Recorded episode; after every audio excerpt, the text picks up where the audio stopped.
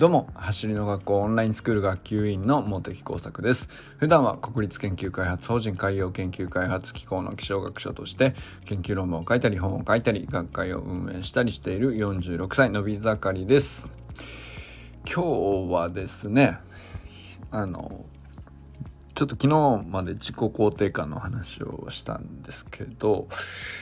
自己肯定感ってとたまに文脈としてよく楽観っていう話こうポジティブとか楽観とか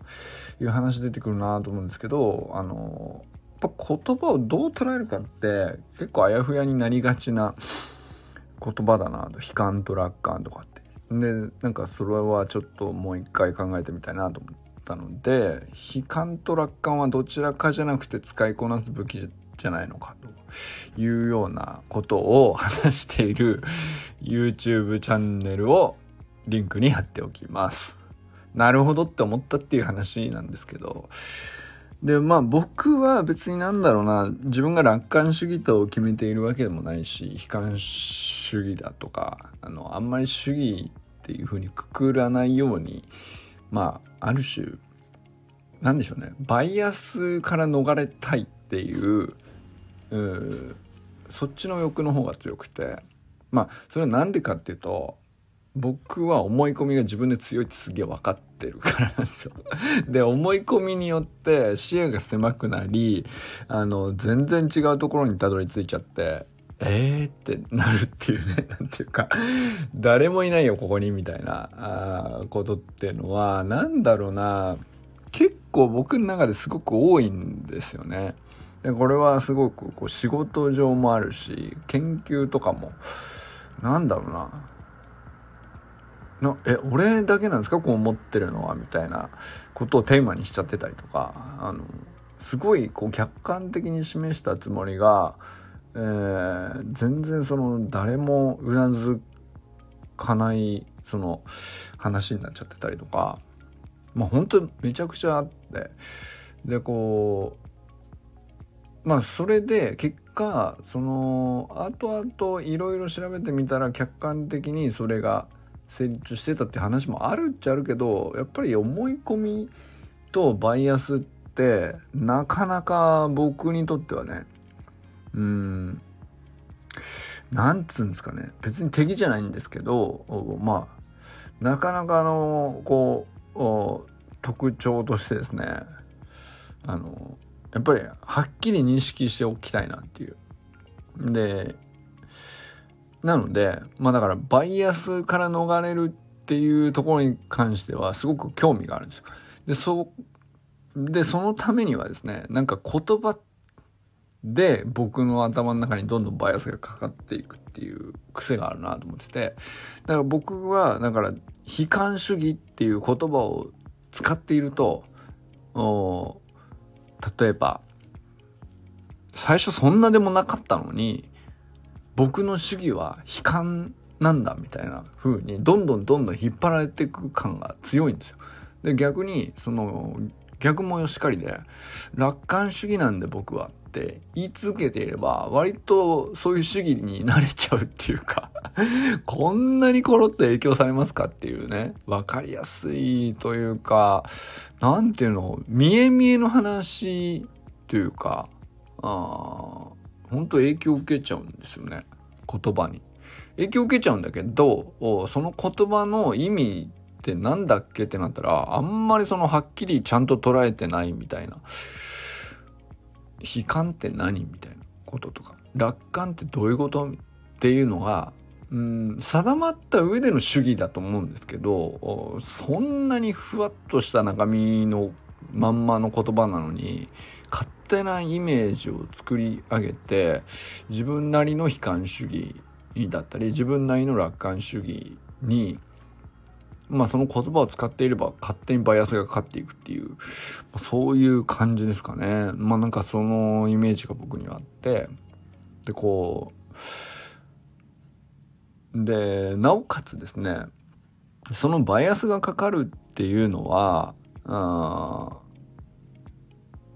要するに偏り、バイアスっての偏りのこと言うんですけど、これ僕は僕だけなのかどうかわかんないですけど、その、どちらか選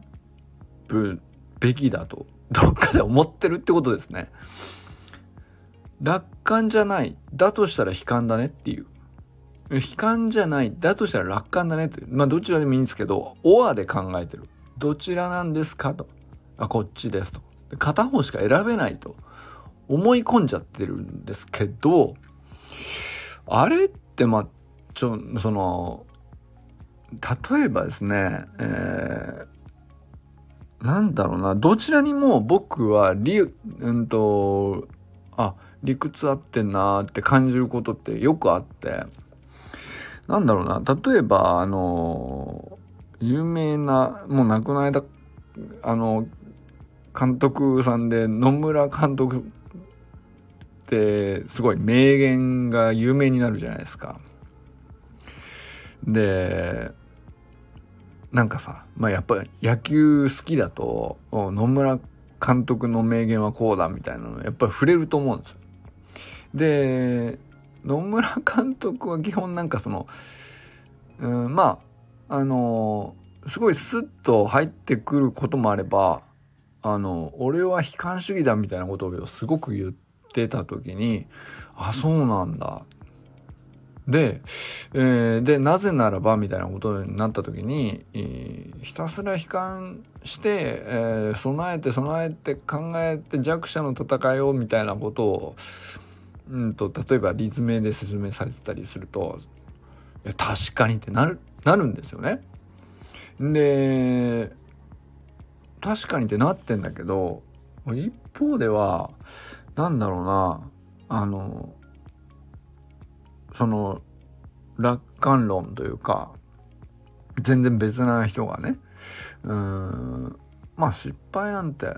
当然だろう。そんなに、えー、できると思ってること自体がね、不思議な話であって、どれほど自信家なんだと。まあ、できるわけないんだから、まず失敗するのなんて当たり前だろうと。どう考えたって、えー、トライした上で失敗が9割で、えー、その前提からスタートするに決まってんだろうと。で、まあ、場合によってはね、そのうちいくつかが、たまたま運よく、まあ、当たるかもしれないと。で、当たったものがたまたま運よくいい場所に転がって ヒットになるかもしれないと。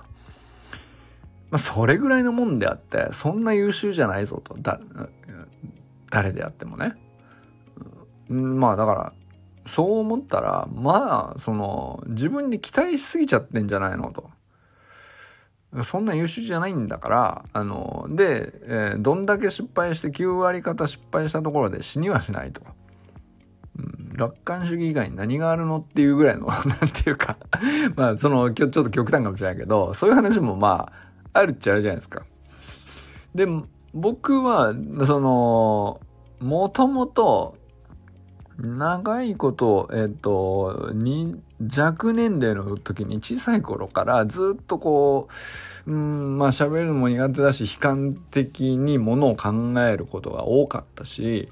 失敗が怖かったし、チャレンジも嫌だったし、みたいなことで、まあ、とにかく、その、なんていうのかな。まあ、ある種こう偏りのある見方というか記憶の立て方なんですけど、やっぱ振り返るとどうしてもこう悲観的になっていた時代の記憶が強いんですよ。そうじゃなかったと思うよ。その四六時中悲観的で過ごしていたかって多分そうじゃないんだよ。だけど、僕の中での記憶として強いのは、悲観的な気持ちで過ごしていた、あという記憶が僕の中に強く残っちゃってるんですよ。で、なんかその反応で、その、頑張って楽観主義に持っていこうとする力がずっと常に働いていて、うん、まあそれはそれで偏りなんですけども。で、だから46年トータルでプラマイゼロになりたがってる感じがあるんですけど、これね、なんていうの、うーん、それはそれで、そのバランス取ってると言えば言え、言えるのかもしれないけど、うん、どちらかでもないよね、というのは、なんとなくこう、薄々思ってたんですよ。それはさ、時と場合によるだろうっていうね。で、でも、時と場合の時はいつで、場合って何だというところが、こう、ふわっとしてるんで、いつまでたっても、こう、なんだろうな、ポジションが取れないというか、あの、ずっとふわふわしたままっていう。で、自己肯定感っていう話になってきた時も、これもまたなんていうか、中身がふわっとしていて、うまく捉えきれてないし、整理しきれないからずっと追いかけちゃうみたいな。まあ多分そういう感じなんですよね。なんか、あの、低かったものを上げたいっていう欲求もありつつ、本当に低かったのかって言ったら、よくわかんなくなってきちゃったみたいな。ことがあって。でも、これってなんかその、どちらかだとどちらかを選ばなきゃいけないし、え、どちらかに分けられるんだっていうふうに思い込んでいたということなんだなと思ったんですよ、これは。で、この動画のリンク貼っときますけど、あの、僕結構この方が好きなのですけども、楠木健さんっていうね、あの、人と、えっ、ー、と、乙武さんが MC で、乙武さんと、まあなんか、その、経営学の、まあ、研究者の激論っていうふうにタイトルされてますけど、日本、日本人はこう基本ね悲観的な民族だみたいな言われ方をするけどどうなんですかねみたいな。そのでなんか成功するための仕事術生き方論みたいなタイトルになってるんだけど僕はそこはもう何て言うかまあある種もう見すぎちゃってそういう動画を そこに引っかかってるわけじゃないんですよねだけどこのまあ20分ぐらいの動画の中でああ自分のバイアスってここにあるなと思ったのが僕どちらかをチョイスすべきだと思ってるたなっていうことなんですよ。で、まあ、この動画の全体の趣旨ではないんだけど、こう、楠木健さんっていう方がポロッと言ってたのかな？楠木健さんが言ってたのか、乙武さんが MC でまとめで言ってたのかわかんないけど、これどちらかじゃないんじゃないのと。で、別にその、悲観的になった方が良い状況だと自分が思うのであれば悲観的に構えたり備えたりっていうことを武器として使いこなせばいいんであってで楽観的になった方があのパワーが出るんであればあの楽観的に自分を持っていくことがあのできるわけででこれはスキルとして両方とも自由に使えばいいだけの話なんだと。だけどどちらかに偏らせておいた方が楽なんだと思うんですよね。だから、要するに、スプリントで行くと、得意な右足ばっかり強くなっちゃうみたいな、左右差の話にちょっと似てるなと思ったんですよね。で、どっちも大事なんだよ。右も左も。だけど、得意な方ばっかりどんどん強くなっていっちゃうんですよね。得意な方の方が動かしやすいので、さらにそっちに頼った動きをしてしまうんで、まあ弱い方はずっと弱いまんまっていう、うん、左右差がさらに拡大してバランスが崩れたりとかっていう風に走りでは良くなるわけなんですけどこれってうんと両足歩くことが大事じゃないですか。で片足ではとてもできない動きをただ倍にしただけなのにさまざまなことが急にできるようになったりあのするわけですよね。やっぱり日本足をいかにどう使いこなすかみたいな。両方使えって別に得意な方があったっていいんだけどどっちの方が得意だっていうのはあっても全然いいけども自在に選んで使うことが本当はできるはずだしそうすりゃいいだけの話なんだけどなんか考え方ってさ偏らせた方が楽なんもうなおさら楽なんですよね。でだからその僕の中では、まあ、ある時期までは悲観でいたい続けた方がきっと楽だったんだな。なんかそういう風にならされてそういう自分はダメだと思っていたのではないかという風にこう僕の記憶の整理はそうなってるんだけど当時の自分は悲観的でいた方が何かを守れたのかもしれないですね。で、その方が楽だった。で、そういうふうに記憶を自分の頭にこうたくさん残しておく方が、あの、都合がいい何かしらの状況がたくさん整ってたんでしょうね。それで結果まあ僕の今の脳みそに残ってる記憶としては、その悲観的なやつだったなっていう、あの、キャラクターとして残ってんだけど、なんかね、その、例えば、あの、必ずしもそういうのばっかりでもなかったよっていう、う例えば、親と話したりとかするとさ、別に、そうだっけ？みたいな 言われ方するんだよ。で、まあ実際そっちの方が客観的だよね。その、親は親でバイアスかかってるだろうけど、うーん、でも、あ、そうかと。なんか自分で思ってるほどそんなじゃなかったのかなっていうことも確かなことだろうから、あの、その間らへんにどうやら事実があるんでしょうけれども、で、ってことはなんかやっぱり、あの、逆に楽観にこう極端に振るみたいなことを僕かなりね、意図的に一時期やった記憶があるんですよ、これもね。なんていうか、どうしても、そっちに強い憧れがあってたからなんだけど、で、楽観になるということイコール自己肯定感が上がるだとも思っていた。だよね。あんま、なんていうか、結びつけてたのかな。そうすれば自信が得られて、えー、なんだろう、能力も上がって、物事うまくいくみたいな。んで成功するんだみたいな。なんかそういうことを思ってたのかな。でも、それはそれで、なんか使う場所を間違えて、勘違いして、やらかしちゃったみたいな話って、いくらでもあるわけですよ。じゃあこれどっちかじゃないんじゃないのっていうね。まあ、冷静に考えたらそうなんだけど、全然そんな風に整理できてなかったなと思って、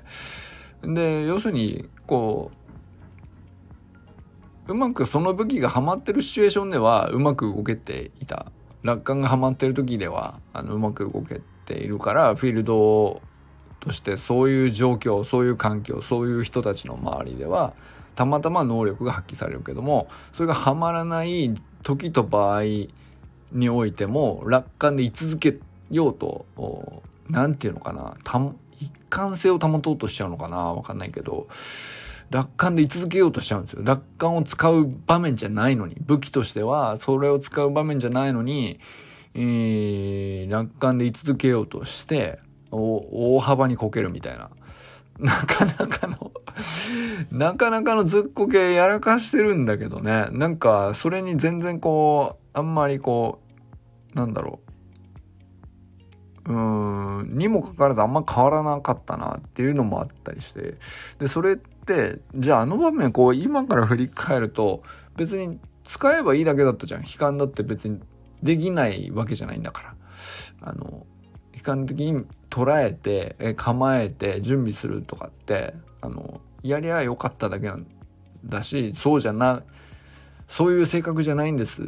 ていうわけじゃなくて別にもともとそうだったんだから、えー、選んでできる切り替えれるもんだったらそうできたはずなんだよね。この切り替えっていう技術があったら苦労はしないって話かもしれないけど、でも、あの、できてる人もいいんだよね。で、えー、面白いなと思ったのが、僕は悲観イコール自己肯定感が低いとなんか勝手に結びつけていたけど、関係なかったです。悲観的に捉えて準備するということは、自己肯定感が高い人だってちゃんとやるわけじゃないですか。野村監督だって絶対自己肯定感高いじゃないですか。だけど、弱者の戦い方として必ず勝つっていう、戦略としてね、えー、悲観的に捉えて、どこまで徹底的に悲観的に見れるかに、こだわったんだと思うんですよね、例えば。で、それって技術だなと。で、それを突き詰めた超悲観論者なのかもしれないですけど、僕はなんかその、凡人であればあるほど、その野村監督ほどの偉大な人じゃなくてね、凡人であればあるほど、あの、切り替えを学んじゃえばあの両方うまく武器として使って、えー、自己肯定感が上がる下がるとこうちゃんなんていうの切り離されて別に関係ないと。自己肯定感は自己肯定感で自分で決めた回数に応じて上がるんだからあの悲観的に捉えていようと楽観的に、えー、突き進む場面だったらその武器が有効であればそれを使えばいいっていう整理なのねっていうことをですねあの割と今更ハッとしてるっていう話でございました。いかがですか？皆さんはどっちですか？その、どっちですかって聞いてる時点でね、あ僕は悲観的かなとかあ、どっちですかって聞かれたら僕は結構楽観主義ですよって答えちゃうと思うんだよ。でも、そうじゃなくて、どっちじゃなくて、みんな、その両方の武器において、まあ、悲観の方が僕は得意です。使い方としては。っていうのが、あの、実際のとこなんじゃないかなと。まあ、でも、楽観も別に両腕持ってるんで別にないわけじゃないですよ。ってでまあ逆にその楽観の方があ9割方僕は楽観でやってますけど別に悲観を使わないわけじゃないです。でそれってこういう場面です。っていうのがあのきっとあるんでしょうね。でなんかあの僕そういうふうに人を見てなかったかもしれない。自分も見てな自分のこともそう見てなかった。たしどっちかなんだと思ってた。出たんですよね。でもなんかこう割合としてあ64で悲観楽観だなとか73で楽観悲観だなとかっていう風に見た方がなんかあの逆に決めつけたラベリングで人付き合いしない方方がね多分おおよそ事実に近くなるでしょうしその人の理解にもつながるでしょうし、え、なんだったらその自分があのチョイスすべき何、えー、て言うか選択肢として、まあ、どう構えるかどう攻めるかみたいなのもやりやすくなるのかなっていうねことを思いましたっていうお話でございました。よかったらこれね、まあ単純にその動画としても面白いと思うんで、クスノケンさんの話はね、非常にシンプルで分かりやすいんで まこの人は超悲観論っていう本を出されてて、あの、めちゃくちゃ分かりやすい話で、これはこれで面白いし、で、その対談相手の入山、さんっていう方も経営学者なんですかね。で、まあ、あの、二大経営学者の激論っていう立て、立て付けになってて、入山さんはまあ、その、すごい見た目も シュッとわ、なんていうか、いかにも楽観的な風に見える、なんか、その楽観を、ビジュアルでもこうすごい表現してる感じが伝わってくるような人なんですけどでもその激論と言いながらあのすごくいい感じで同じこと実は言ってるよねっていう話に持っていく展開がねやっぱりその乙武さんの MC でねすごいあの展開されていくんですけど乙武さんは乙武さんでね僕なんか生まれた時から超運悪いんですけどみたいなその五体不満足なんでみたいなさそういうとこからさもう強烈なパンチを入れながらあのでだから楽観以外にチョイスないですみたいなさ その楽観以外に生きていく術があるんですかぐらいのポジションをとって、でもなんか、MC だから、あの、片側に偏ってたポジション取るって、おもし、MC としてはね、なかなか面白い進め方なんですよね。MC って普通真ん中に立つじゃないですか。だけど、乙武さんは面白くて、いや、僕なんて生まれた時は手も足もないんですよ、みたいな。その そんなことを、自分の五体不満足を、運が悪いっていうことを、あっけらかんとまず言った上で、めちゃくちゃ楽観しかないですみたいな。で、選挙も通ると思ってました。とか、なんかそういう、でも、落ちましたけど、みたいな話とか、そのまんまされるんですけど、なんかね、その、なんていうの？これ討論なのか激論なのかトークなのか対話なのかあのなんとも形容のしがたいカテゴリーのとかだなと思ったんですけど すっごく面白いです。でみんな使いこなしてるなと。悲観と楽観を使いこなして展開してうまくパス回ししてああ面白い話だったねっていう感じにこう動画としてまとまってるっていうね。結構見事な動画なんでよかったら見てみてください。これ本当に面白いなと思いましたということで今日はね悲観と楽観はどちらかではなく使いこなす武器じゃないのっていうことをあのああこれすごい今更響いてますっていう話をしてみました。そして自己肯定感と悲観とは全然相反しないし関係すらないみたいなこともね全然僕の中で、えーえー、なんだろう。考えてもいなかったしでも勝手にどっかで無意識的に結びつけちゃってたところがあるなっていう、まあ、そんなこともありつつねスプリントライフにおいて結構これね割と大事なとこかなって思ったので話してみました。ということで、これからも最高のスプリントライフを楽しんでいきましょう。バーマス。